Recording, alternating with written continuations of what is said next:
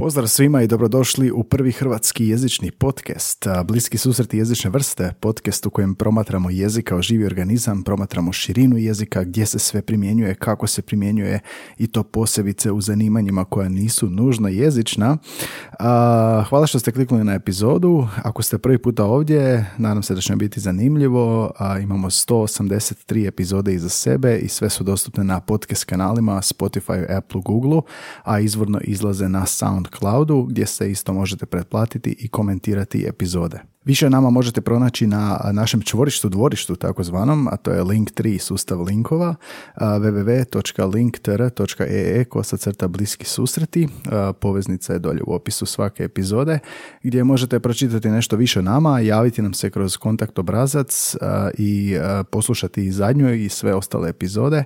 Isto tako se pretplatiti. Na društvenim mrežama smo na Instagramu et bliski susreti donja podcast, na Facebooku smo, na Twitteru smo i bit će drago ako nam se javite s povratnom informacijom o tome kako vam je ova epizoda ili neka druga. I još važnije ako imate prijedlog za e, temu, e, za obradu u epizodi ili ako imate prijedlog gosta, to najviše cijenimo. I treće je sustav podrške, ako vam se sviđa što radimo, već 183 epizode, tamo još od ožujka 2020. Uh, podržite nas jednokratnom donacijom za kavicu ili pretplatom na našem sustavu za podršku, a to je Buy Me a Coffee. Adresa je buymeacoffee.com kosa crta bsjv. Već od 2 eura možete nas podržati naš rad. Uvijek ne skupimo za neku opremu, za nešto dodatno, primjerice za hosting, za epizode. Moramo ih negdje stavljati svake godine. Tako da ako zaista cijenite naš rad, možete nam se javiti u inbox ili možete nam se javiti sa kavicom. Danas u podcastu dočekujem Halida Bulića. Halid Bulić je lingvist. Rođen je 85. u Tuzli Tuzli studirao je bosanski, hrvatski i srpski jezik i književnosti naroda Bosne i Hercegovine na Filozofskom fakultetu Univerziteta u Sarajevu. Tamo je magistrirao i doktorirao. Predsjednik je Instituta za bosanski jezik i književnost u Tuzli i urednik je magazina za jezik i književnost Lingvazin i o tom ćemo dosta razgovarati. Um, član je i različitih lingvističkih udruženja, dopisni je član Bosansko-Hercegovačke američke akademije nauka i umjetnosti, radio je kao asistent na ocijeku za bosanski jezik i književnost u Tuzli i od 2013. je u Sarajevu na ocijeku za bosanski, srpski i hrvatski jezik. Zaista je zanimljiv gost i dosta ćemo se dotaknuti jezične politike u Bosni, govorit ćemo o njegovom časopisu Lingvazinu, govorit ćemo o njegovom radnom iskustvu i radu i općenito što mu jezik predstavlja. Pa eto, u novoj epizodi Bliski susreta uživajte i javite što mislite. Bliski susreti jezične vrste.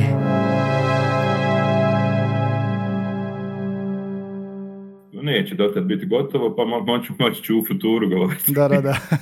Pa evo, Halid je dobrodošao u podcast. Stalno sam u iskušenju da kažem Halid Bešlić, ne znam zašto, ali Halid Bulić, dobrodošao u podcast uh, iz Sarajeva. Odakle smo? Gdje smo? Srdačan pozdrav iz Sarajeva. Kako je u Sarajevu? U prazničnom mudu? Pa da, malo se odmara, malo se radi, malo na daljinu, malo na, na mjestu, ali ide. Nama isto tako, evo preko zvučnika, jedan mikrofon je na zvučniku, na jednom sam ja, ja sam u Zagrebu, ti si tamo, e, valjda ćemo uspjeti ovako. A, ovisi o stabilnosti Wi-Fi veze. pa eto, ona se nekad prekida, ali se opet uspostavi. Da, da. evo ga, Halid, Halid, ti si lingvist. Um, ja bih volio s lingvistima uvijek nekako krećemo od početka, od uh, prvih susreta s jezikom, pa gledamo bogatu karijeru. Ja bih volio krenuti malo drugačije danas, pa ćemo se vratiti kroz vrijeme. A to je, uh, prvi puta imamo lingvista koji nije s Hrvatske, pa bih volio te pitati malo o, o stanju um, države prema jeziku, o stanju pogledu prema političkoj situaciji i jeziku u Bosni, kako ju vidiš, kako je stanje tamo, kako je kod nas, jer studirao si i bosanski, hrvatski, srpski jezik i književnost, jel da? Pa kako, ovoga, kako struje vladaju on, ondje? A, to Bosna i Hercegovina je puna raznolikosti na razni načine i to je e, na neki način e, vrijednost i e, nešto što treba njegovati, a na neki način može biti e, ne prepreka, ali komplikacija u funkcioniranju i to komplikacija koja, koju neke druge države nemaju. Pa mhm. to se vidi na svemu, na privredi, na politici, na medijima, ali se vidi i u jeziku, ali e, srećom to se kažem srećom. Više se, manje se to odrazi na općenito komuniciranje, a najrješenja e, vide gdje se rješenja prave onako kako se može ili onako kako ko nametne. Dakle, rješenja su e, dakle, naj, najočitiji susret politike i jezika je u obrazovnom sistemu. I taj susret se odvija ili glatko ili hrapavo, ali ali e, nigdje jednako. Zavisi od toga kako i koja vlast i kako koja škola se postavi prema, prema problemu, problemu jezika. Dakle, doma je raznoliko i ja ne znam baš na svakom pedlju Bosne kako sve izgleda, ali znam na mnogima, na mnogima kako izgleda e, situacija sa jezikom u obrazovanju.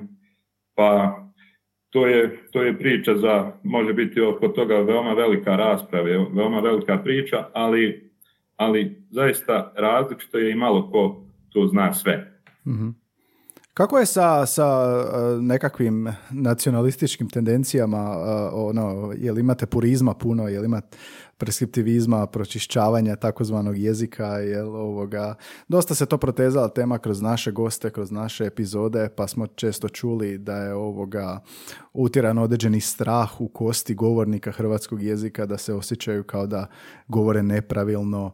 Jel ima takvih nekih tendencija i osjećaja u Bosni? Ako govorimo samo o bosanskom jeziku, uh onda e, zaista moram reći da nema još institucionaliziranog purizma u vezi s bosanskim jezikom. Dakle, za sad nijedna institucija ne teži da na bilo koji način pročišćava bosanski jezik od bilo kakvog utjecaja s polja. E, pogotovo mislim na neko pročišćavanje od engleskog ili, mhm. ili od, od turskog ili slično. Što se tiče e, pojedinih i lingvista i ovako nekih kolumnista ili, ili pisaca ili mm, amatera koji žele da se osjećaju lingvistima, oni često, oni često imaju neke vlastite stavove koji su jedinstveni i često, često pokušaju zalijepiti, e, ne često, relativno često, neku e, etiketu na neku riječ da nije poželjna ili da može bolje, ali to nije institucionalizirano i to ne, ne prolazi baš, baš najbolje kod e, velikog broja e, govornika. Mhm. A ako mislimo na odnos bosanskog sa hrvatskim i srpskim, sigurno Bosna je u tome mnogo drugčija i od Hrvatske i od Srbije i tu je jednostavno nekad čak imam utisak da E, Hrvati iz Hrvatske s kojima pričam i da imaju utisak nekad da Hrvati iz Bosne i Hercegovine pričaju kao i oni, a to u stvari nije tako jer oni pričaju više kao ja nego kao, nego kao e, Hrvati iz Hrvatske. I to se možda mijenja vremenom jer e, ako imate školu u kojoj neko kaže mnogo puta ne kaže se hiljada nego tisuća ili ne februar nego veljača, onda to na djecu stvara navika, jezik je u mnogome navika a, ali to ide sporo i ja ne znam sve tu, ali većina dakle, Hrvata s kojim ja pričam, pričaju kao ja i, i to je, dakle, mi ne možemo tu konstatirati miješanje, nego jednostavno konstatirati normalan razvoj jezika.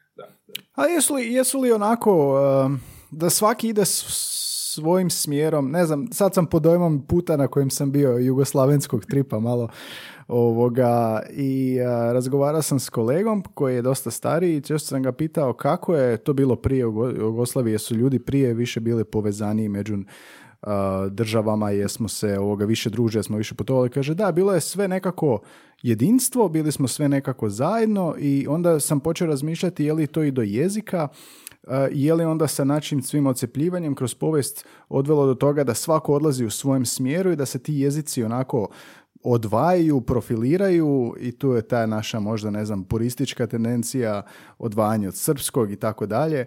Ili imaš osjećaj da se to nekako počelo ili kroz 90. i do danas događati da se ili u Bosni opet zbog specifične situacije ovo što si rekao drugačije? E, pa ako pričate sa starijim ljudima, oni, oni imaju drugčije iskustvo nego što ga imam ja ili pogotovo moji studenti. Ako pričate s mojim studentima, kako kaže jedan prijatelj, e, naši studenti danas ne sjećaju se ni ko je pravi Ronaldo, a kamoli ko je ko, e, da se sjećaju rata ili pogotovo Jugoslavije. I često stari, stariji ljudi nam prenesu nekakva sjećanja koja su u njihovom gledanju lijepa, i, ali mislim da nam prenose fragmente sjećanja, odnosno mm. prenose ono što, što su oni zapamtili, ne, ne rezultate nekog istraživanja. E, danas je sigurno sve mnogo drugčije nego što je bilo prije. Sjetimo se samo prije imeni Ivama, Beograd bio glavni grad i uh, jezik, ma kako se zvao, funkcionirao je drugčije u Hrvatskoj, drugčije u Srbiji, drugčije u Bosni i Hercegovini čak. Pa Danas su samo te razlike malo više institucionalizirane i imamo jednu pojavu da se institucije međusobno manje poznaju i manje priznaju nego što je bilo nekad kad je kad u tom vremenu kojeg se sjećaju stariji ljudi. Pa e, sve, sve je drugčije i sad, ne znam, svako ide na svoju stranu, to je, to je, to je tačno. I e, čovjek, da kako jedan kolega kaže, danas nam je zadatak da se u svijetu u kojem se svi takmiče sa svima izborimo za svoju veću vidljivost. I e, kolege u Hrvatskoj, e, pa i, mediji i čak i ti sa svojim podcastom to dobro radiš, izvrsno radiš. Također u Srbiji i djelomično u Bosni i Hercegovini, ali Bosna i Hercegovina opet zbog svoje prirode i zbog, zbog težnje koju ima veći, veliki, veliki broj govornika bosanskog jezika, još nekako se e, mnogo vjeruje u, e, jedinstvo, zajedništvo ili zajednički jezik, kako ga spominju, mada e, institucionalizacija takvog, takvog poduhvata i takvog narativa nije moguća, nije realna. Dakle, bilo je mnogo prilika da to tako bude, ali nikad nije ostalo. Mhm, mhm. Uvijek trajalo neko vrijeme, nikad nije ostalo. Pa, ja nisam od onih koji bi da troše vrijeme i život na nešto što ne donosi baš neku, neku, uh, neko dugotrajno dobro. mm Dobro, idemo onda malo u poratak u prošlost. Uh, Halid je studirao bosanski, hrvatski i srpski jezik. Gdje se rađa neka tvoja ljubav prema jeziku u početku, interes za jezik? Jesu to neke osnovne škole, srednje škole, nekakva naticanja? Što je bilo u ranoj karijeri? Pa, e, kad sam, ne znam, prvo moramo uzeti jednu činjenicu koja je dokaziva e, i moj otac je profesor jezika. Mhm. Ali opet sad nešto što se ne može dokazati, mislim da nije, da nije on ni usadio, ni prenio tu ljubav meni ni prema knjigama, ni prema jeziku, nego sam živio tako jednostavno, uh, išao u školu, bilo mi je dobro na časovima jezika i književnosti i nekad u drugom razredu gimnazije, mislim, da sam imao iskristaliziranu viziju da, e, da želim da se bavim jezikom i ili književnošću mm u životu. Tad sam možda imao i neke literarne ambicije e, snažnije nego što sam imao kasnije ili što imam sad, ali, ali tad sam odlučio e, tu, tu mi se sviđa, tu mi je dobro i zašto ne napraviti od toga ono od čega živi. Sad moja okolina me često podsjećala da je to jedan život onako relativno e, skroman i da ja mogu više, da mogu biti liječnik e, ili, ne, ili mogu biti šta želim. Klasična ali, balkanska priča. Ali sam sad u srednjoj školi znao jezik je nešto važno, pa zašto da se njime ne bavi neko ko je takav kakav vi kažete da sam ja, ko može i nešto drugo. Da, da. I i poslije toga upisao sam se na filozofski fakultet u Sarajevu, na odsjek za bosanski, hrvatski i srpski jezik, to je bilo 2004. Završio sam osme, ubrzo magistrirao i doktorirao, magistrirao 2010. 2013. doktorirao, tako da nisam pravio neke velike pauze i odmore između tih stepenica i to je ta moja sarajevska lingvistička edukacija. A kako je u školi izgledalo? koji su predmeti bili jezični u gimnaziji recimo? Pa ja sam išao u opću gimnaziju u Živinicama i e, samo je bio jedan predmet, e, zvao se bosanski jezik i književnost, možda je u to vrijeme zvao se bosanski hrvatski jezik i književnost, ne znam više kako je pisalo u knjižicama, a imali smo strane jezike, njemački i engleski, mhm. to je sve. Mhm. Znači kao kod nas, engleski i njemački uglavnom, ha? E, da, da. Moj razred je bio mješovit, imali, neki su imali engleski kao prvi jezik, njemački kao drugi, a ostatak je imao njemački prvi, engleski drugi. Da, to, je ta, da, da, to je ta kombinacija mog vremena. Aha. A, I onda je na faksu filozofskom, jel, to je odsjek za bosanski, hrvatski i srpski jezik. Kako je to podijeljeno? Kako je ustrojeno to bilo? Je li to bilo studirati sva tri, usmjeriti se na jedan? kako je to? Podsjeća me na BKS, kako u Njemačkoj i Austriji imaju. Pa, u stvari, svi predmeti Pazite, razlike su uglavnom one, e, shvatamo da su razlike uglavnom na nivou normiranja i onda zato smo polagali posebno predmete, predmet koji se zvao norma i kultura. Oni su se zvali norma i kultura bosanskog jezika, norma i kultura hrvatskog jezika, norma i kultura srpskog jezika i svaki je student morao položiti jednu od njih na prvoj godini, a do kraja studija je mogao, ako želi, položiti i preostale dvije ili samo jednu od njih, i od toga šta izabere, šta položi od svega toga, ta, to dobije i na kraju diplomu. Bude profesor bosanskog, ili profesor bosanskog i hrvatskog, ili profesor bosanskog, hrvatskog i srpskog, tako da, onaj, da to bude izgleda fleksibilno, a ostale predmete ne zamarano se jeli, razlikama kako izgleda sociolingvistika, dijalektologija ili nešto, a predmet iz književnosti onako svi slušaju sve, jer imamo obiman i ozbiljan program iz bošnjačke književnosti, možda četiri semestra, u moje vrijeme sad možda i više, hrvatske jednako toliko, srpske jednako toliko, onda e, svi slušaju sve, tako da izađemo odavde sa solidnom obukom i jednim zvanjem koje lijepo zvuči, ali u praksi opet, znate, to o tome pišu i ovi obrazovni magazini koji kritiziraju razvoj obrazovanja već recimo u Brčkom negdje ili, ili u, u, na teritoriji Republike Srpske, neko ko završi srpski i bosanski, ne dobije posao, a prednost dobije neko koji je završio italijanski i nekako srpski pod B. Tako jednostavno. Tog ima u medijima dosta. Uh-huh. Potom presudi politika na lokalnom nivou, dakle u toj školi to bude, ne znam kako se baš u svakoj školi dešava, ali bez obzira kako je to lijepo zamišljeno na terenu, kasnije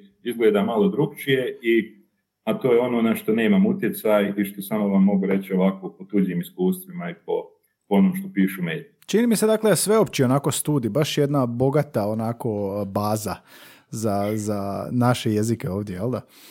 Pa eto, tako je Sarajevo i e, eto, to je jedno rješenje koje zaista izgleda elegantno i ne tjera nikog ni na što i ne insistira ni na sličnostima ni na razlikama, nego učimo materiju i usvajamo, usvajamo e, znanje dakle o, o morfologiji ili sintaksi ili dijalektologiji uzdajući se u najbolje izvore iz Hrvatske, iz Srbije i iz Bosne i Hercegovine. E, dakle, uči, uzimamo najbolje znanje sa težnjom da postanemo najbolji profesori. Tako. Mm. Je bilo lektora iz Srbije pa iz Hrvatske ili su sve su većinom domaći ljudi? Ne, ne, mi imamo stalno, stalno nastavnike i saradnike, e, ne osjećamo, ne osjećamo e, potrebu za takvim, uh za takvim angažmanom, jer držimo da su svi, da svi imaju komunikacijsku kompetenciju uh koja je potrebna i za profesora hrvatskog i profesora srpskog. I kasnije se zapošljavaš, jel da, na, na, na istom Uh, mnogo kasnije, mnogo kasnije. Već poslije studija sam dobio, uh, dobio jedno, da kažem, namještenje, odnosno postao sam uh, na filozofskom fakultetu u Tuzli doslovno ovo, asistent bez radnog odnosa. To je jedno zvanje koje je, koje je proizvod tranzicije i koje je bilo nekakvo rješenje koje se pojavilo u, u vremenu 2008. godine kad je sve padalo i kad je kompletna ekonomija padala mm na raznim stranama svijeta, pa tako i kod nas, e onda je treba, treba ljudi, jeli, ali nećemo da, ih, nećemo da ih zaposlimo, nego samo nek oni radi. Pa imao sam ugovor, dakle imao sam zvanje asistenta, obaveze asistenta, a e, a moje zdravstveno osiguranje plaćao je biro za zapošljavanje i mhm, mhm. moj put plaćao sam ja i tako dalje. Mhm. Imao sam neku naknadu, naravno, ali, ali nije to bilo zaposlenje. I to je trajalo četiri godine i uh, poslije toga... A šta si radio za to vrijeme kao asistent? Predmete? Da. Uh, pa različite predmete. Tu, tu nisu uh, izbori za, kao ono stalna usmjerenja, nego pogotovo što sam bio tako vanjski asistent koji jel, ima obaveza, a nema neka prava. Pa sam e, preda, držao vježbe iz norme, iz leksikologije, iz, e, iz morfologije, mm. iz uvoda u lingvistiku. Tako. Mm-hmm. dosta predmeta, ali ne ni jedan posebno, posebno dugo ili, ili samo, samo taj. I onda jedan splet okolnosti je izazvao situaciju da je slobodno mjesto da se, da se pojavilo mjesto u, u Sarajevu i da se 2013. Dakle, doslovno preminula je jedna relativno mlada profesorica sasvim iznenada i u Osijeku je trebao profesor, raspisali su nekad konkurs. Ja sam u to vrijeme bio doktor sa mnogo radova i sa četiri godine iskustva u nastavi u Tuzli, pa sam tako postao docent. mm Praktično preskočivši onaj uobičajeni korak višeg asistenta. Pa sam relativno sam mlađi profesor u odnosu na, e, ne znam, baš, ne, nekad je ostavljam dojam da sam po godinama malo ispred vršnjaka, ali to je zato što je to takva, mhm. takva, takav splet okolnosti, takva sudbina. mm To je Tuzla onda ili fakultet? U Tuzli sam bio, da, ali sam, i tad sam prešao u Sarajevo. Sarajevo, jel? Da. Dobio pravi, prvi pravi posao u Sarajevo. Aha. I kako je onda taj ustroj fakulteta tamo izgledao za jezike? Uh, pa, slično kao i ovdje. Uh-huh. Slično kao i ovdje. Više ne znam baš detalje šta piše u diplomama ili kako su se zvali predmeti. Uh-huh. Uh, predmeti su se zvali uglavnom morfologija ili uh-huh. ne savremeni jezik 4, savremeni jezik 3 i tako. Mm-hmm. Uh, zanimljivo je, pitam stalno to, zanimljivo mi je, uspoređujem sa svojim i, i, ovoga, kako je danas i tako, da. Pa da, vjerovatno će vašim slušalcima biti zanimljivo čuti kako je to u Bosni iz mog ugla, jer imaju neko drugčije iskustvo. Mm. I onda ovoga na, na a, kao docent, a, jel postaješ zadužen za nositelje određenih kolegija? Um, pa da, onda sam postao samostalni nastavnik i predavao sam uvod u lingvistiku, lingvističke prace i metode, odnosno historiju lingvistike, uh, pragmalingvistiku, pa kasnije sam počeo predavati morfologiju i uh, to je ono što i do danas je mhm. ostalo. Mm-hmm. Spominjao si, zapravo vidio sam to na netu, časopis Lingvazin, odlično mi ime. To je magazin, jel da, za jezik i književnost. Uh, ti si urednik, jel da?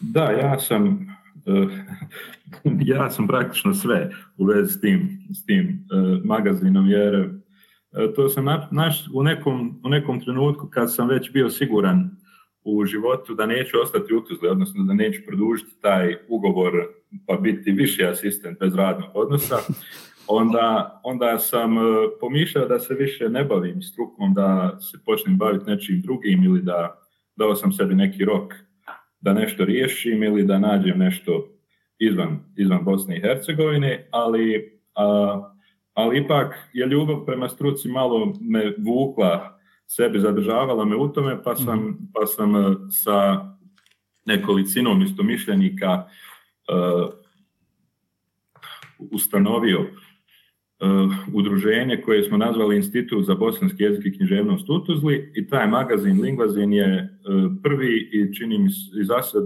jedini trajni projekt tog, tog instituta, odnosno mm-hmm. tog, tog udruženja. Želio sam imati neku vezu sa strukom bez obzira na to šta ću raditi. Taj format udruženja građana pružao mi je lijepu, lijepe mogućnosti da to, da to postignem. I tako, imao sam uzore, želio sam već i prije čitati takve stvari, odnosno čitati o lingvistici na, na zabavan i zanimljiv način. To nisam vidio kao student, ali sam to vidio u to vrijeme kad sam bio, kad sam bio asistent. Imao sam uzore. E, jedan od neposrednijih uzora bio mi je britanski magazin Babel, koji je počeo izlaziti godinu, dvije, tri prije, mhm. prije Lingvazina i koji ima pretplate od 60 funti ili tako nešto mm koji radi to profesionalno. Ja o tom nisam mogao sanjati, ali sam želio napraviti nešto, nešto tako da bude o jeziku i književnosti, da bude u boji, da bude na klik od nas, da bude besplatno i da možda zainteresira nekoga da to pročita, da nešto napiše ili da se počne baviti, baviti jezikom i književnosti jezikom i književnošću na profesionalan način. E, I dugo je trajalo osmišljavanje same te logistike, kako to objaviti, kako riješiti naslovnicu, kako to bez sredstava i budžeta e, finansirati, e, kako naći saradnike, kako mu, kako mu naći ime, pa danima sam, možda sedmicama, smišljao ime i onda se u jednom trenutku to složilo, a i pokrenuo sam, pokrenuo sam se, uh, opet sam našao nekoliko istomišljenika za neku redakciju, uh, riješio sam kako ću napraviti taj prijelom i, i dizajn. Riješio sam to uraditi sam, ali na jedan veoma, veoma primitivan i amaterski način. Dakle, pošto sam znao da će to biti malo, 30 do 40 stranica, mogao sam izdržati da dizajniram svaku posebno i da ih kasnije uvečim. To sam i uradio. mm Napravio sam šablone, napraviš ih u Wordu, onda ih, onda ih pretvoriš u PDF, uveriš PDF-ove, tako da ja tu prođem sa nula maraka, završim, završim sve to, ulažem samo rad, a to mi je zadovoljstvo.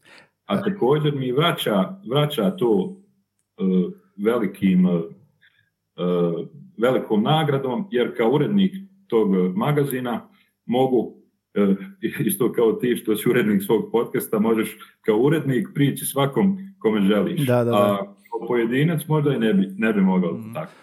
Rekao si, rekao si, oprosti, rekao si uh, pisati o lingvistici na zabavan način, jako me zanimljivo to što si rekao. Što to znači?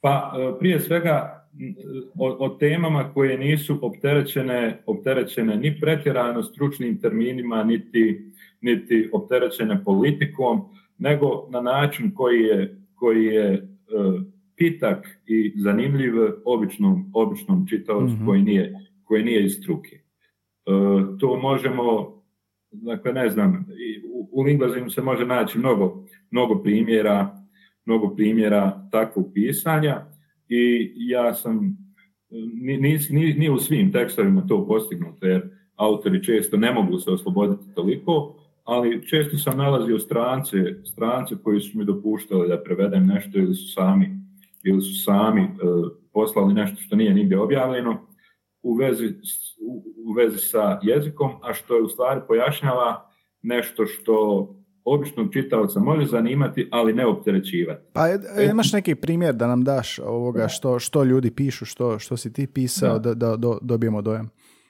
Evo jezička promjena, recimo sad jezička promjena za i protiv. E,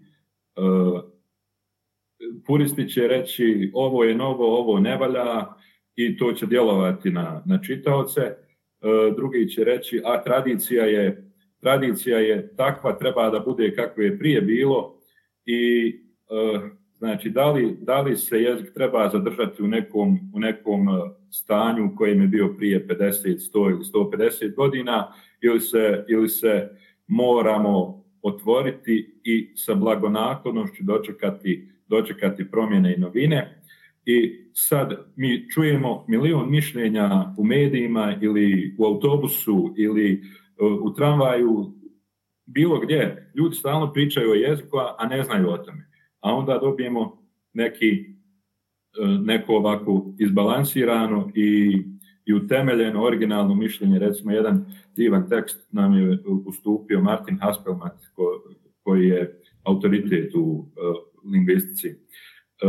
Baš o jezičkoj promjeni, pa je usporedio tekst neki iz vremena Martina Lutera, pa iz, iz savremeni prijevod toga i onda šta je jezik izgubio u međuvremenu. Na jedan način se pojednostavio, mnogo šta se riješilo na jednostavan način, istovremeno recimo neke, na primjer, suglasničke skupine su se razbile, neki vokali su se ubacili na neko mjesto, neki su nestali, nešto se izgovara drugčije i to se pojednostavilo. S druge strane, opteretio se sistem glagolskih oblika, postalo je, postalo je nešto kompliciranije, tako u istom tom tekstu. Dakle, mm jezik se mijenja i to je, to je zdrav, zdrav stav. A šta mi trebamo? Mi trebamo da ga, da ga prihvatamo, njegujemo, razvijamo kako najbolje možemo bez protuprirodnih zahvata. Znači, lingvazin je nekako popularno forma za lingviste i nelingviste, za ljude koji vole jezik, ali ne moraju se ustručavati, hoće li razumjeti što je morfologija, što je sintaksa. Mogu pročitati časopis, jel da, magazin, pa učiti o jeziku bez da su stručnjaci, jel tako? Da, da. E, moja bi bila naj, ja bih bio najsretniji, najispunjeniji kad bi on privukao mlade ljude da postanu studenti jezika, pa da se, pa da se onda e, počnu baviti jezikom profesionalno i da to bude nešto što im je tako kad ih budeš intervjuirao za deset godina, oni kaže, e, prva ljubav za jezikom pojavila mi se dok sam čitala lingvazi. Ali ja ne pratim kakva je publika, niti kakve efekte postiže. Ja to radim jer volim i nekad napravim jedan godišnje, nekad dva, nekad sam mogao i tri, ali sad zbog obaveza ne mogu, ali, ali e, ja pravim i moje je to, pravim resurse, a ko čita ja dalje ne pratim, da. a prije nekoliko dana sam se lijepo iznenadio kad su mi neki studenti uh, prepoznali su mene i pitali me, uh, pričali su sa mnom i nekako je došao lingvazim kao tema, pa kaže kakve vi veze imate s lingvazim? Uh, pa kažem, ja sam moj otac i majka. pa onda oni kažu kako im je to značilo u gimnaziji, kako su koristili lingvazinov kalendar ili neki tekstove o imperfektu, tako da, da ide to dalje nego što ja znam, ali ja zaista to ne pratim, ja to pravim jer volim i, i uspijem napraviti. Da, otvoriš, otvoriš vrata i onda ovoga ne, nikad ne znaš ko sve ulazi, e, ne možeš uvijek ni mjeriti, ali ovoga s vremena na vrijeme ti se tako neko javi i onda da, to je dobar osjećaj. Da. A kako je strukturiran e, magazin? Kako, kako izgleda? E, pa, otprilike kako sam ga napravio tamo 2013 u ljeto, tak, takva je struktura i danas, nije se mnogo promijenilo. Ima stalne rubrike, prva je s povodom, gdje obilježimo neku, neku godišnjicu koja je značajna ili za jezik, ili za književnost, ili za opću lingvistiku, uh dakle neka tema. Potom ima intervju. Intervju je skoro redovan sa nekim lingvistom ili književnim teoretičarem neki put. To su uvijek stranci dosad, dosad sam objavio, obavio i objavio intervju sa eh, Davidom Kristalom, Ulrichom Engelom, eh, Peterom Trotgilom, Aleksandrom Ehenwald, mm-hmm. Anom Jedbickom, dakle, oko desetak intervjua koji su, da, sve sa ljudima kojima sam mogao prići kao urednik magazina i, i zamoliti za taj intervju i dobiti to i naučiti nešto od njih i uvijek od njih tražiti savjet i obično ga dobiti. Dakle, jedan savjet za mladi, za mlade lingviste ili za hmm. oni koji to tek želi, tek želi postati. Čega se sjećaš iz intervjua tih? Čega se sjećaš? Kao... Samo strukturu da završim, poslije toga radovi koji su slobodnih tema, kako ko pošalje, po jeziku i književnosti, prikaz i nekad osvrt na neki događaj. Uvijek je problem šta staviti na zadnju stranicu da bude lijepo, nađemo neku mapu, neku, neku karikaturu, nek, nekad kalendar, nekad neku novu knjigu i tako se to završi. Mm-hmm. Intervjui. Da, da, htio sam pitati e, čega se sjeća, su sjajna imena, jel se ovoga, kako je intervju, je li ima neku temu ili je slobodan ili koliko je dug, kako se to pitanje? Pa eto, oko desetak pitanja ja pošaljem već ono gotovi, pa oni odgovore na to kroz neko vrijeme i, i uvijek budemo, budemo zadovoljni i oni i ja time. Ne, nema, nego zavisi od njih. Ja istražim njihove ono, biografije, šta je staro, šta je novo, u nekim glavnim, glavnim temama i pitam, motivaciji, zašto, otkud oni tu i na kraju nešto još o njima i taj savjet koji uvijek tražim i uglavnom dobijem i, i to su veoma, veoma zanimljivi savjeti. E, e mislim, ako lingvazi ni, ni, radi čega drugog e, nije koristan, vrijedi, vrijedi radi tih savjeta. A savjeti su za mlade ili, ili, ili da, za mlade. šta, će, šta će starima savjeti? Da, tako tražim. I recimo u prvom, u prvom intervju David Kristal mi je dao ovakav savjet. Kaže, uvijek držite uza se uh, neki notes ili uh, elektronski neki uređaj na koji možete zapisati ideje o jeziku koje dobijate spontano. I ako kroz nekoliko dana taj notes ne bude ispunjen, onda vi niste za to. Jer jezik daje, jezik daje toliko materijala i toliko, toliko je intrigantan da ako to ne vidimo, onda očigledno nešto na pogrešnom smo mjestu. Vidiš, ovaj savjet bi ja trebao da ovoga primijeniti. Ja zadržim u glavi dok ne ispari, onda zaboravim. Da, on kaže da su tako nastale Kembridžka enciklopedija jezika i Kembridžka enciklopedija engleskog jezika od takvih zabiljeških, pa moje je da mu vjeri. Da, to je odličan savjet. Što još ljudi pišu? pa ne znam, neki, e, ne znam, jedan kaže ne, ne slijediti savjete samo jednog samo jednog čovjeka, pa makar to bio ja. Ili, mhm. ili e, da, baviti se onim što nestaje, zabilježiti jezike koji nestaju prije nego što nestanu, to je, ali onda se i ograde, to je teško i skupo i tako, ne može svako, ali ako ikako možete, mm. radite tako nešto. Mm. A je bilo još feedbacka na Linguazini? Je bilo od kolega ili, ili ovoga e, nešto da te iznenadilo?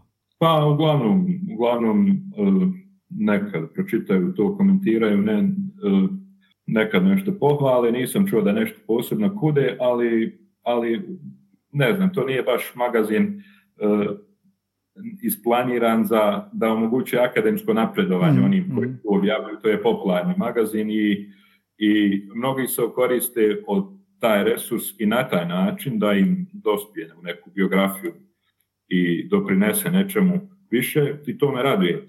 Ali u suštini trudim se da mu ne dozvolim da postane akademski. Da, da, da. To, to bi se moglo, ali takvih časopisa ima i svi imaju, imaju svoje probleme i svoju publiku i mislim da je još jedan takav ne, da. A, ali Lingvazin je... To mi se jako sviđa, da, ta, ta popularna i mislim da jezik mora, mora više ići u tom smjeru jer je previše okovan akademskim tvojim, svojim okvirom i onda često tako, zato i ovaj podcast da malo, da, da malo razbijemo te okvire, da malo razgovaramo na popularan način, ali jel ti ovoga, spomenuo si Babel, jel ima dosta takvih časopisa po svijetu ili imaš osjećaj da, da nema, pa i Lingvazin zato e, pridonosi?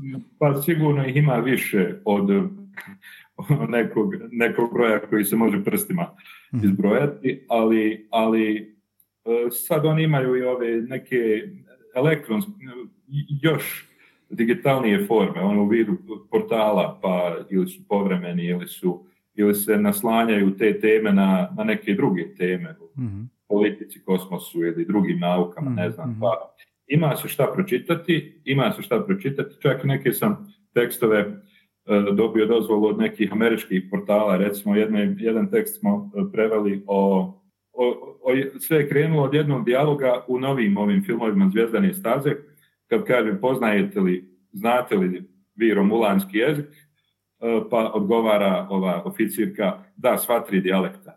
A, ili oba dijalekta, a on se govori na cijeloj planeti, pa se razmotri je li to moguće i tako je koliko naučnoj fantastici uh, griješi ili koliko možemo biti, ostaviti uh, uvjerljiviji dojam, ako malo više pročitamo, imamo bolje konsultante. Ajmo usporediti, ajmo usporediti, jer smo iste stvari eh, pisali, odnosno objavljivali u podcastu i o, o um, lingvazinu. Je li bilo o konstruiranim jezicima, šta? Uh, sad ne mogu da se sjetim.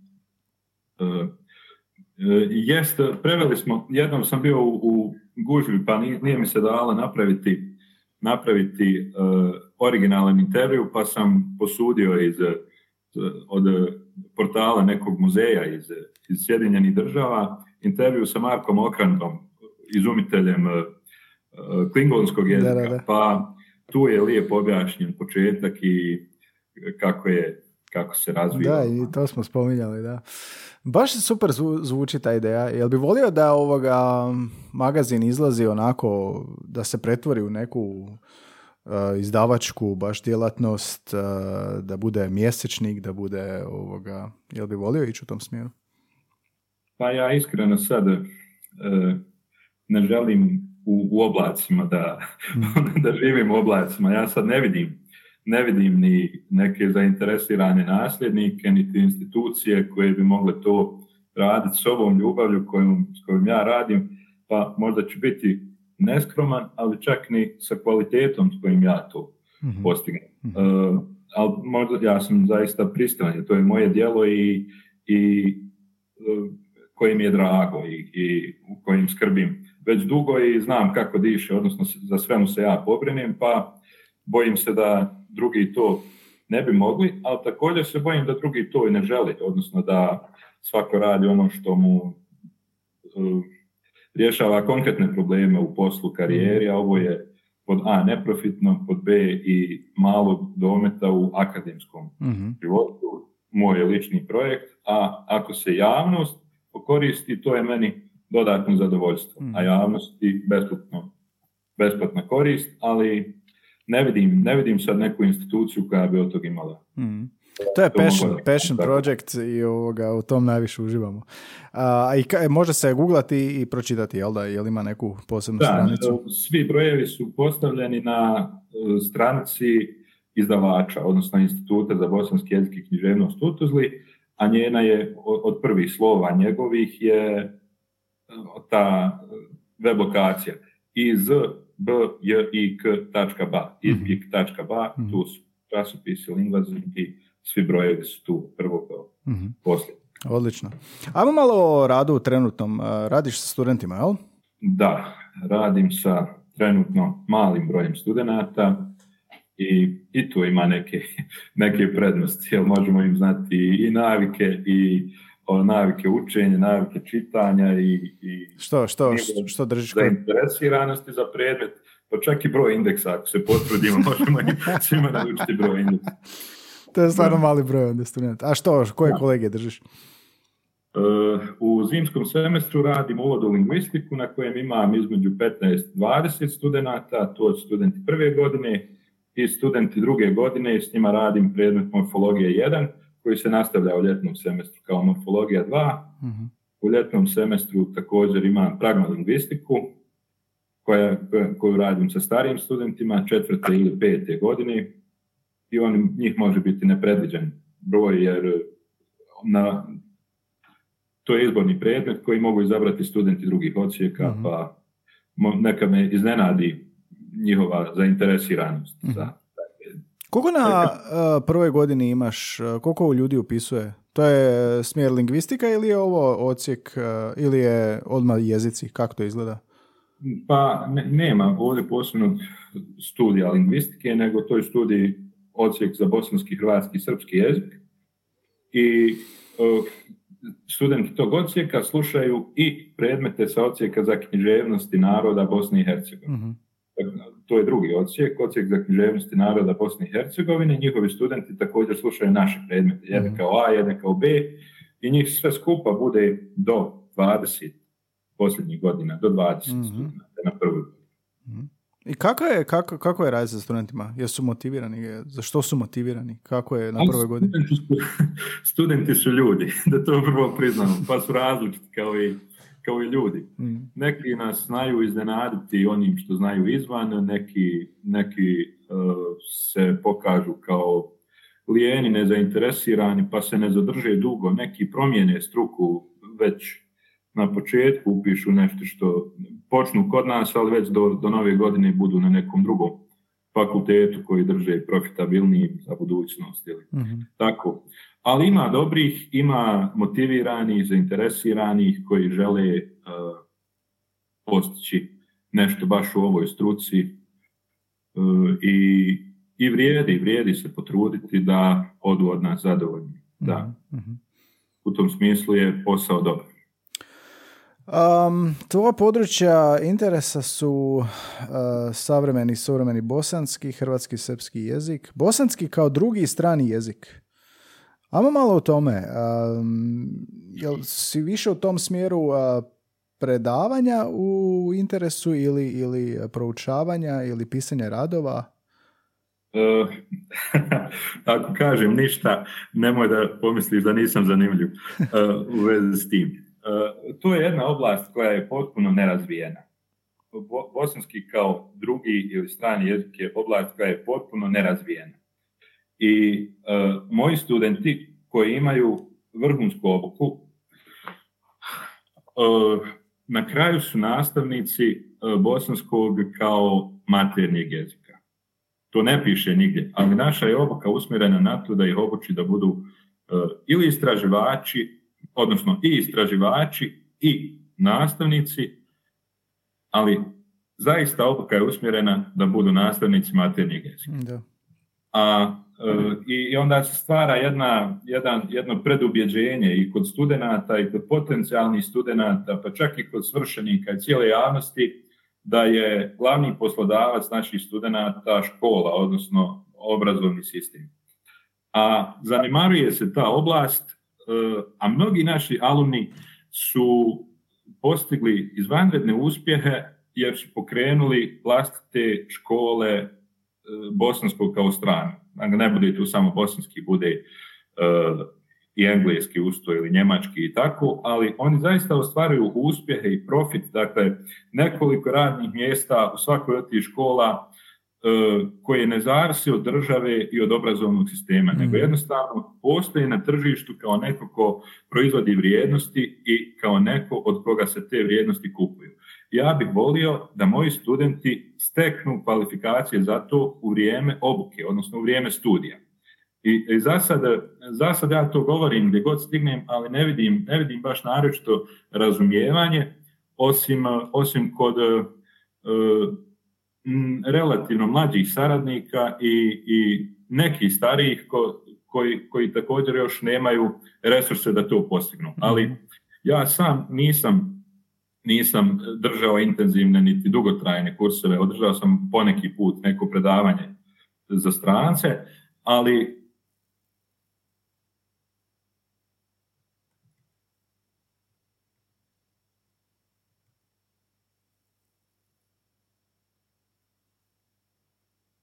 i ja se nadam da ću nekad tim zagovaranjem postići, pronaći dovoljno saradnika i, i bolje menadžere koji će izvesti taj, taj posao do kraja i da će naši studenti dobiti obuku iz metodike poučavanja bosanskog kao stranog još za vrijeme studija, a ne da izlaze na tržište i tamo se pojavljuju kao samouki ili što je još bolnije za jednog nastavnika, da mu bolju obuku daje neki privatnik koji ima malo iskustva, a, a koji nije niti doktor, niti, niti nastavnik, niti neko kome je to posao. Tako onaj, e, zasad sam zagovarač, promotor i koliko moram menadžer. A nadam se da će se pojaviti bolji menadžer koji će i, zagovarač koji ću da služim, uz ću da budem drugi i da, da to ide dalje ali eto, praćim situaciju. Jako mi je zanimljivo to da što si rekao za, za da dosta studenata odlazi i, i podučava kao drugi, kao strani jezik i da za to nemaju obuku i gledam iz svoje perspektive to isto radim, ali je to strani jezik pa ima smisla. Um, znači, e, taj fakultet je i dalje ustrojen nastavnički smjer kompletno ili je po Bolonji podijeljen na prediplomski, diplomski? A povremeno smo, da, da, dva su ciklusa, prvi od tri godine, drugi od mhm. dvije godine i e, to je sasvim bolonjski uh studij, kao i svi bolonjski studiji uh, u Europi, valjda ne znam. Ali, ali uh, da, nekad su postojali smjerovi na prvom i na drugom ciklusu, pa ne, nije bio samo nastavnički, već znanstveni, lektorski, prevodilački, povremeno, to je bivalo povremeno, ali je iskustvo pokazalo da ostali nisu bili atraktivni ili nisu bili isplativi za, za odsjek, pa se uvijek pravi jedan, taj uvijek, pa uvijek je funkcionirao najbolje ili jedino nastavnički smjer, ali kažem, kompetencije koje se steknu na tome smjeru su i dovoljne kao i za budućeg lektora i za budućeg da, dobro, ne se samo s jednim jezikom, ali za sve je dovoljan taj tako ustrojen širok studij, pa čak i za to predavanje bosanskog kao stranog, ali ali može bolje i mora bolje. Da, da, a tak su i nama, nama su ovoga isto, kad sam ja studirao, netom prije je uvedena Bolonja pa su uveli te prevoditeljski filološki smjer na diplomskom iako je prije bilo strukturirano 5.0 pa je, odnosno 4 ili koliko već, pa je bilo sve nastavnički, pa i naši prevoditelji su nastavnički smjer završili i sve. To je uglavnom zbog zapošljivosti, jel da na kraju kad gledaš najviše će otići u škole, jel da obrazovni sustav po zapošljenju, a svi drugi koji ne odu u tom smjeru i dalje će imati dovoljnu bazu za baviti se područjem jezika koji ih zanima, jel da? Da. Ja nisam siguran u brojeve, ali mislim da su i brojevi takvi da je bez obzira na sve škola, odnosno obrazovni sistem i dalje najveći poslodavac e, za našu struku. A kod nas ima previše profesora hrvatskog i ne mogu naći posao. Kak je kod vas za bosanski? E, pa sve je različito u, u različitim kantonima mm. i, i ne znam, kad sam bio na Tuzlanskom kantonu, kad sam tražio posao u školi, E, to je bilo u to vrijeme za mene nemoguće dobiti. Jer e, je uvijek na svakom konkursu bilo 40 starijih i sa više iskustva i e, više bodova po svim pravilnicima, boljih kandidata od mene na, na jedno ili dva mjesta ili tri mjesta, tako da je i to bio jedan od onih razloga zašto sam pomišljao da nekog datuma napustiti struku. Mm. Ali, ali u Sarajevu ne, nemam dojam da je baš tolika gužva, ali, ali ima zaista mnogo kolegica i kolega koji žive od nekog posla drugog, u medijima ili u, u uslužnim djelatnostima ili u proizvodnji, ne znam kako ko nešto voli. E, ali oni u Sarajevu ima mnogo prilika da se posao nađe, ali, ali zato nisu nezaposleni. Ali ne znam baš brojeve koliko, koliko ih se usrećilo baš u školi. Mhm. Pišeš i poeziju stvrditi u biografiji prozu da se dobio ovoga više nagrada. Ajmo malo o tome. Što pišeš? pa, otprilike svi koji, koji su izloženi jeziku i književnosti tako na profesionalan način i koji prije svega studiraju jezik i književnost okruženi su sebi sličnima, koji isto e, vole jezik i književnost, pa i razmjenjuju ideje i pod utjecajem su i pisaca i nastavnika i tako. Pa ja kad sam bio mlađi sam e, imao neke literarni, e, pa mogu reći ne pokušaje, nego ostvarenja, ali to je uvijek bilo malo, jer ja nisam nikad želio od tog napraviti posao ranije, i vjerovao sam da se od ne može napraviti posao. Posao sam radio u lingvistici i u tom usmjerenju, a nešto poezije sam napisao kao student, nešto malo prije, nešto malo kasnije, pa sam objavio jednu zbirku i povremeno napišem priču, ali to je, to je tako rijetko, dakle, da se može reći jedna priča u dvije godine ili jedna priča u tri godine. Nekad se desi da te priče dobiju neku nagradu, pa ja izgledam kao e, aktivan pisac, tako, u stvari je to... Da čujem, da čujem, da čujem naziv priče i o čem je. Nagrađivane. E, jedna priča se zvala Prvi kontakt i to je inspirisano zvijezdanim stazama. SF? I, ne znam, nastala je kao, kao poticaj, možda je prvobitni poticaj na to bio neki konkurs koji je neka strana, je li nevladina ili međunarodna organizacija raspisala, e, a tema je bila susjedi ili tako nešto. Mhm. I onda sam napravio priču o vojniku koji je e, koji negdje služi jel, u mirnodopsko vrijeme i koji putuje autobusom sa jednom komšinicom koja se zove Marisol, koja puni 18 i s kojom bi volio popričati, pa i uspije popričati, na kraju posjede i odgledaju film tako. Prvi kontakt, ali... Prvi kontakt, da. I što, mislim, ja, mnogo je lepše kad se pročita priča nego kad je prepričamo. Da, da, da. blogu sam objavio, zove se Nekrolog i u njoj sam, uh, to je kao nekrolog jednog lingvista, fiktivnog naravno, koji je umro i njegova je priča komplicirana na mnogo načina i, i tako da, uh, ne znam, on je bio a da, a ako ne ispričam sve, neću ispričati da, da, ništa. Da. Moramo pročitati.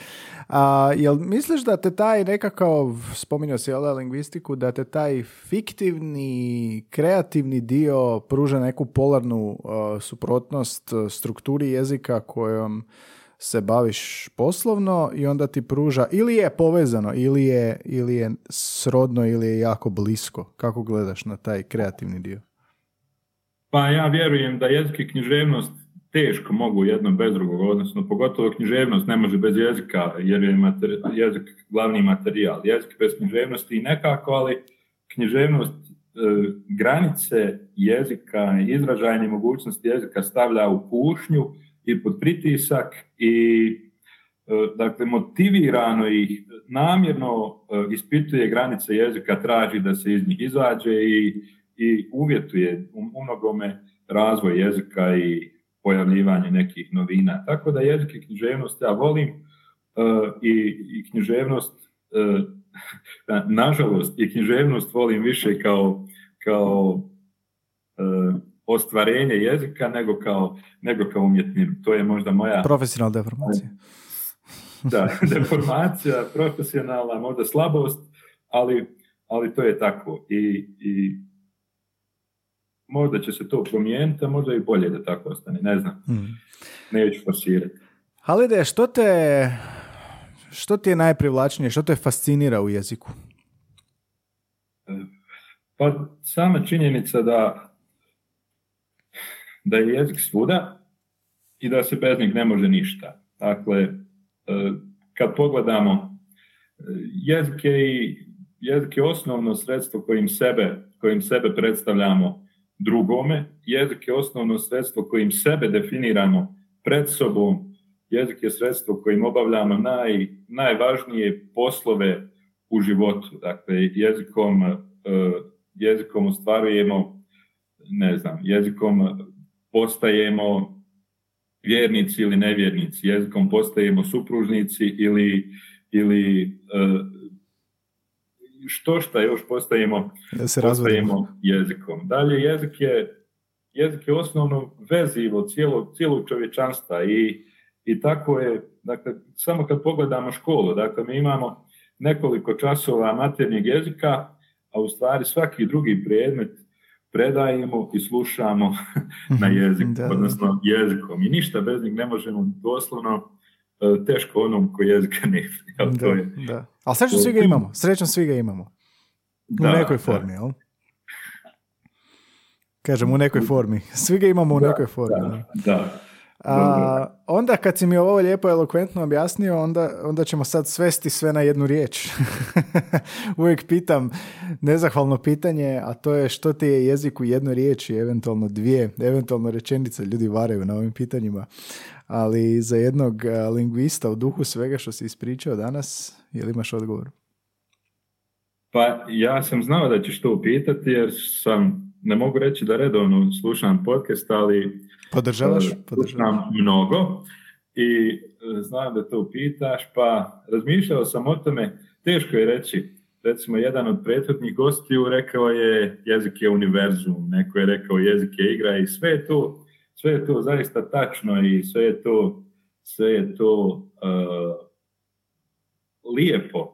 I otvara neku, kad se uzme samo ta, ta strana, ta jednačina da se gleda, otvara mogućnost onome koji gleda drugčije, da sagleda i to.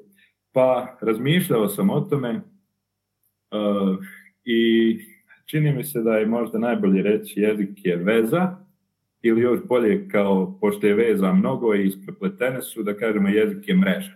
Ali to izvan konteksta može izgledati onako kao da sam ja neki... Zato imamo kontekst, zato je na kraju pitanje, zato da imamo kontekst. Da. da.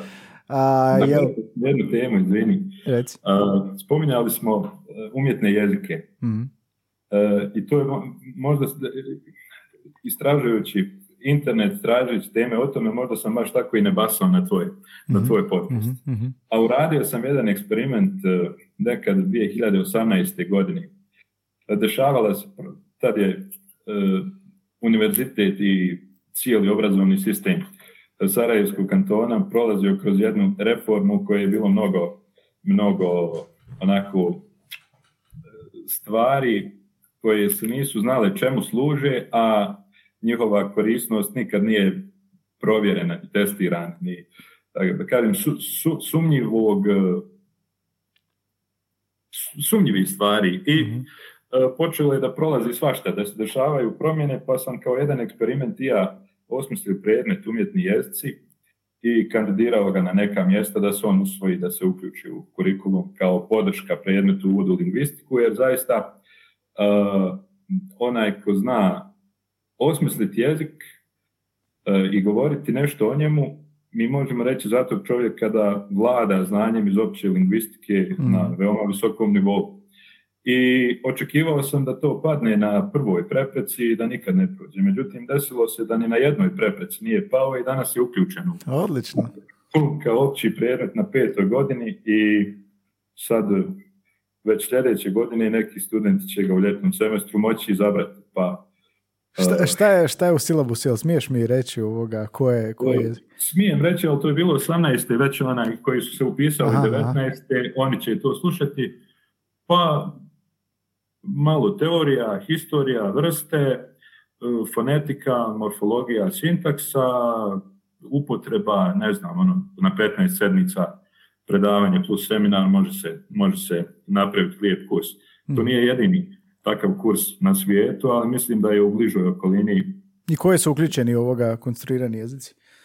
Jesi spominjao ove? Pa, sigurno jedna sedmica mora biti posvećena Esperantu, pa, mm. a, a druge pa neke sedmice umjetnim jezicima. Tolkina, ima Tolkina dosta. Slavena, a nadam se da će to neko uzeti za seminare koji da bere to, Tolkina i ostalo, da. Ali e, to je nešto što nas povezuje. Da, da, da, super, super, baš lijepo priča, da, da, da. Da, mi smo snimali, snimali o tom, bilo je i Velimir Piškorec ovdje koji je esperantist.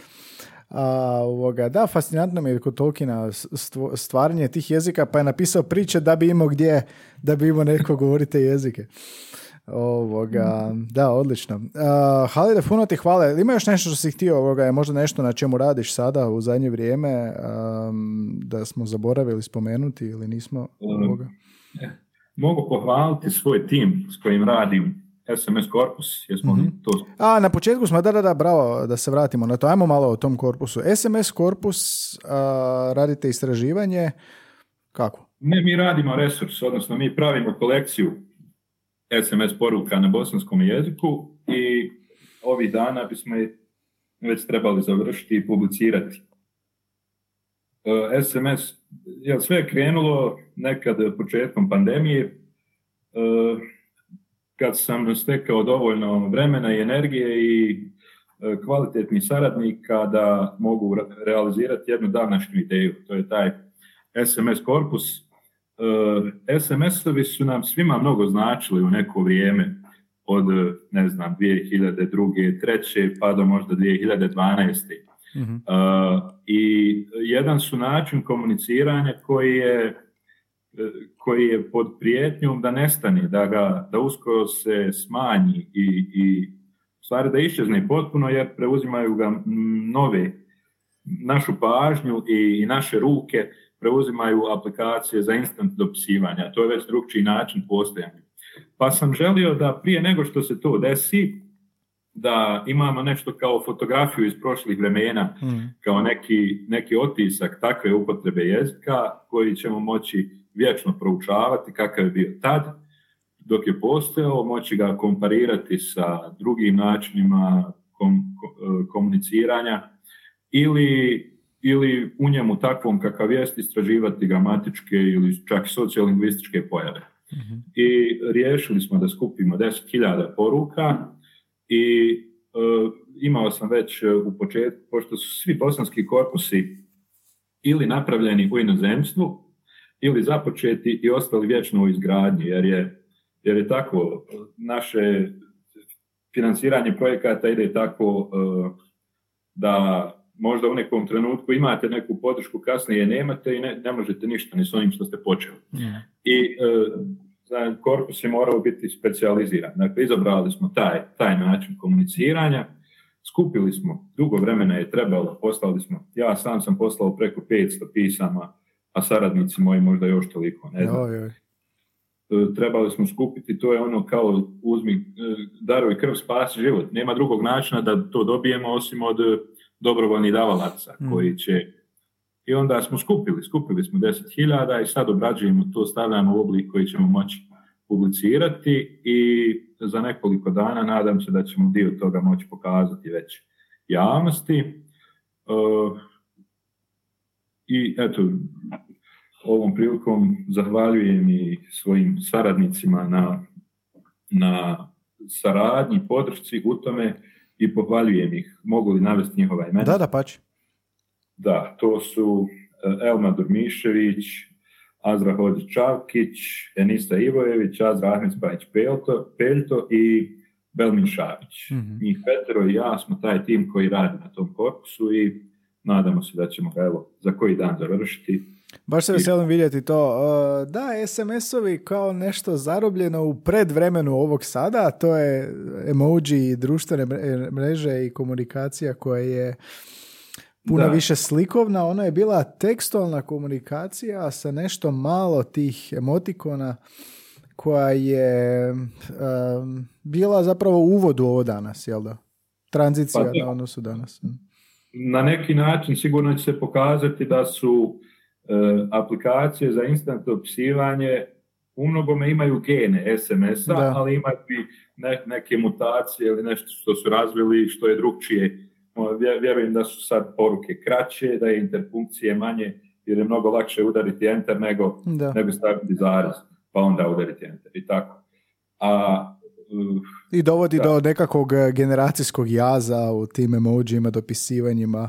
Imali smo ovdje ljude, e, Gen Z studente, jel?